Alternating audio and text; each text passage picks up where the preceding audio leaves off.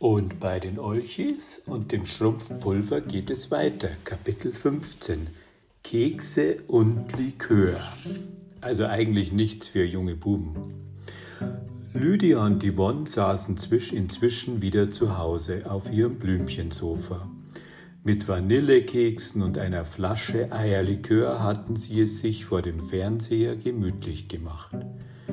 Der Fernseher war nagelneu. Erst kürzlich hatten sie ihn bei einer Tombola gewonnen. Auch das Sofa sah wie neu aus, denn es war mit einer dünnen Plastikfolie bedeckt, damit es ja keine Flecken bekam. Besonders Yvonne war heute blendender Laune. Auf unsere gute Tat, sagte sie zu Lydia und erhob ihr Glas. Heute haben wir was zu feiern. Bist du froh, dass die Stinkerlinge jetzt weg sind? fragte ihre Schwester und wischte einen Kekskrümel von der Tischdecke. Natürlich bin ich froh, antwortete Yvonne. Nur wirklich weg sind sie ja leider nicht, aber unschädlich. So winzig wie sie geworden sind, werden sie nicht mehr groß auffallen. Dass sie bei manchen Leuten so beliebt waren, kann ich nicht verstehen, meinte Lydia. Yvonne drehte die Augen zum Himmel. Du weißt ja, wie die Leute sind. Es gibt leider viel zu viele Schmutzfinken. Jetzt wird man sicher denken, dass die Olchis weggezogen sind, überlegte Lydia.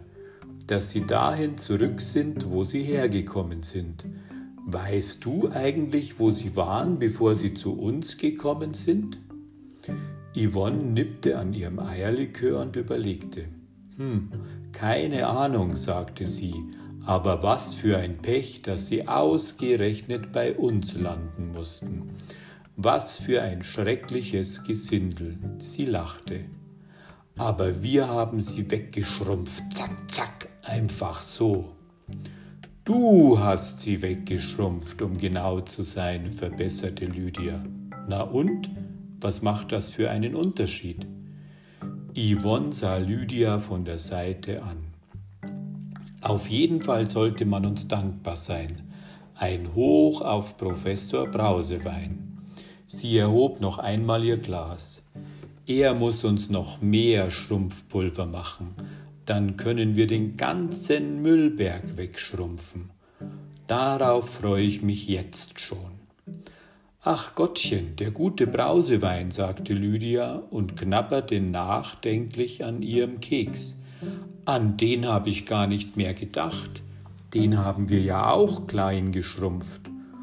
Du hast ihn geschrumpft, nicht ich, verbesserte Yvonne und erhob ihren Zeigefinger.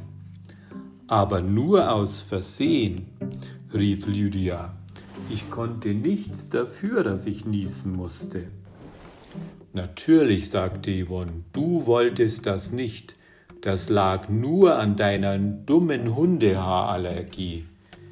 Im Fernsehen liefen jetzt die Nachrichten, doch die interessierten sie nicht.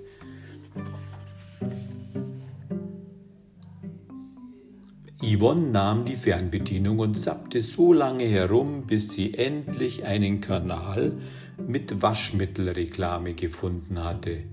So was konnten sie sich stundenlang ansehen, Waschmittelreklame, ohne dass ihnen langweilig wurde. Trotzdem tut mir Professor Brausewein ein bisschen leid, sagte Lydia. Yvonne schüttelte den Kopf. Ach was, was geschehen ist, ist geschehen. Und ich denke, er wird sich schon, wie, schon zu helfen wissen, so pfiffig wie er ist. Wozu ist er schließlich ein Erfinder? Da machen wir uns alle mal keine Sorgen um ihn. Na, hoffentlich hast du recht, sagte Lydia. Nun kommt gleich Kapitel 16, Schwitzen im Labor. Die beiden Olchi-Kinder machten sich große, große Sorgen um Professor Brausewein. So ein Wachstumsmittel herzustellen war wohl ziemlich kompliziert denn der winzige Professor wirkte sehr nervös. Er schwitzte und wischte sich immer wieder mit dem Taschentuch über die Stirn. Was tun wir, wenn dein Vergrößerungsmittel nicht funktioniert? fragte das eine Olchekind vorsichtig. Der Professor schluckte. Kannst du nicht was anderes fragen? brummte er. An so etwas wollte er nicht wirklich denken. Er hielt jetzt einen Zahnstocher in beiden Händen und rührte damit in seiner zähen Flüssigkeit herum. Immer wieder warf er einen Blick in sein Rezeptbuch und erklärte den Olchekindern, was er noch brauchte und was sie zu tun hatten. Und die Olchekinder flitzten herum, flink wie zwei Heinzelmännchen, und halfen so gut sie konnten. Sie holten wichtige Kleinigkeiten aus den Schubladen, angelnden Dosen mit bunten Pülverchen von den Regalen, träufelten interessiert riechende Flüssigkeiten in Glasbehälter und rührten, schüttelten und mixten, dass es eine Freude war. Immer wieder sah man Brausewein zufrieden nücken. So, nun sind wir fast fertig, sagte er schließlich. Vor ihm stand ein Behälter mit pulveriger grauer Masse. Als letztes brauchen wir noch das Talkumpulver. Guckt mal da oben in der großen Dose nach. Das eine Olchekind stellte sich auf einen Stuhl und angelte die Dose vom Schrank. Da ist nichts mehr drin, das ist ratzekal leer. Boah, Brausebein wurde blass. Wie bitte leer? Das ist schlecht. Ich hätte es längst nachfüllen müssen. Du brauchst dieses Zeug unbedingt? fragte das andere Olchekind. Unbedingt, bestätigte Brausewein und kratzte sich nervös am Kopf. Ohne Talkum funktioniert es nicht. Ja, und was tun wir jetzt? Die Olchikinder schauten ihn erwartungsvoll an. Wir müssen irgendwo Talkum auftreiben, erklärte der Professor. Oder das heißt besser, ihr müsst es auftreiben, ich bin leider viel zu klein dazu. Ich kann nirgendwo hingehen. Mach nicht so ein unglückliches Gesicht beim Kröterich, meinte das eine Olchikind dann suchen wir eben für dich so ein Talgdingsbums. Das andere Olchekind überlegte, ich finde, wir sollten erst mal zur Müllkippe gehen, sagte er.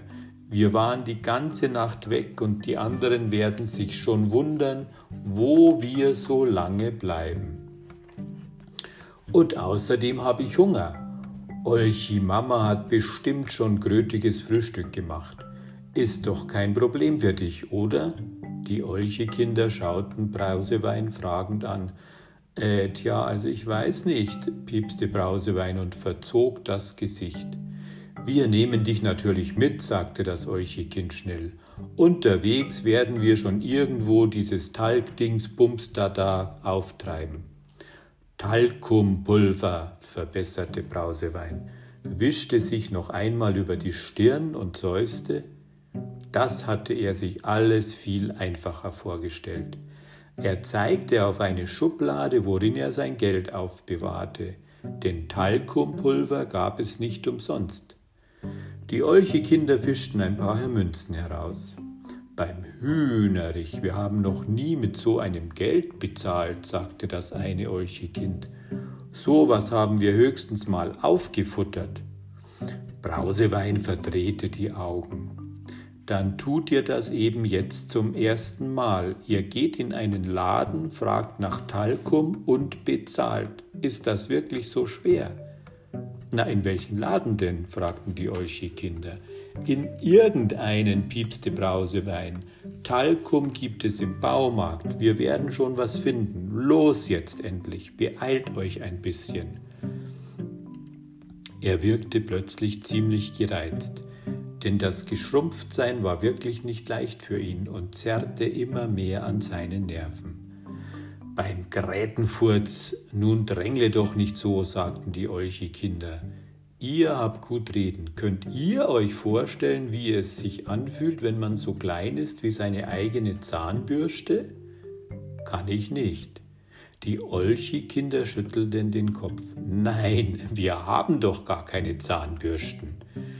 Das eine Olchekind nahm den kleinen Professor vorsichtig vom Tisch und trug ihn nach draußen, wo Feuerstuhl auf sie wartete.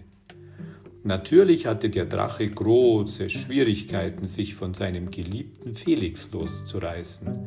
Dreimal mussten die Olchis laut das Startsignal rufen, bis er gehorchte.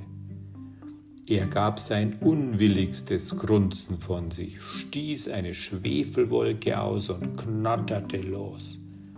Felix schaute ihnen traurig von unten hinterher. Oben in der Luft streichelte das eine Olchekind Professor Brausewein spaßeshalber über den Kopf.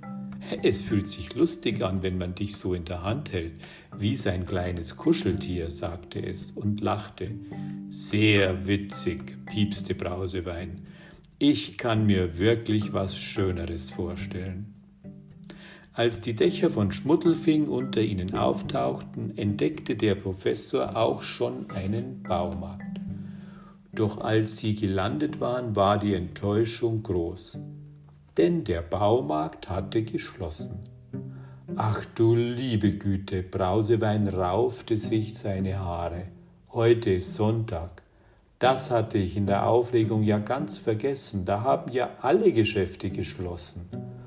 Muffelfurz Teufel, sagte ein Olchekind, was machen wir jetzt? Wir könnten die Tür aufbrechen, das ist kein Problem, schlug das andere Olchekind vor. Nein, bloß nicht, piepste Brausewein erschrocken. Wir sind doch keine Einbrecher. Wollt ihr im Gefängnis landen? Nein, lieber nicht, sagte ein Olchekind beim Kröterich. Wir wollten doch nur helfen. Fliegen wir gleich weiter zur Milchküppe, schlug das andere Olchekind vor. Vielleicht hat unsere Olchi-Mama ja so ein Talgdingsbumsbams. Sie hat jede Menge Zeug in ihrer Vorratskammer. Na gut, versuchen wir es, piepste Brausewein. Vielleicht haben wir ja Glück.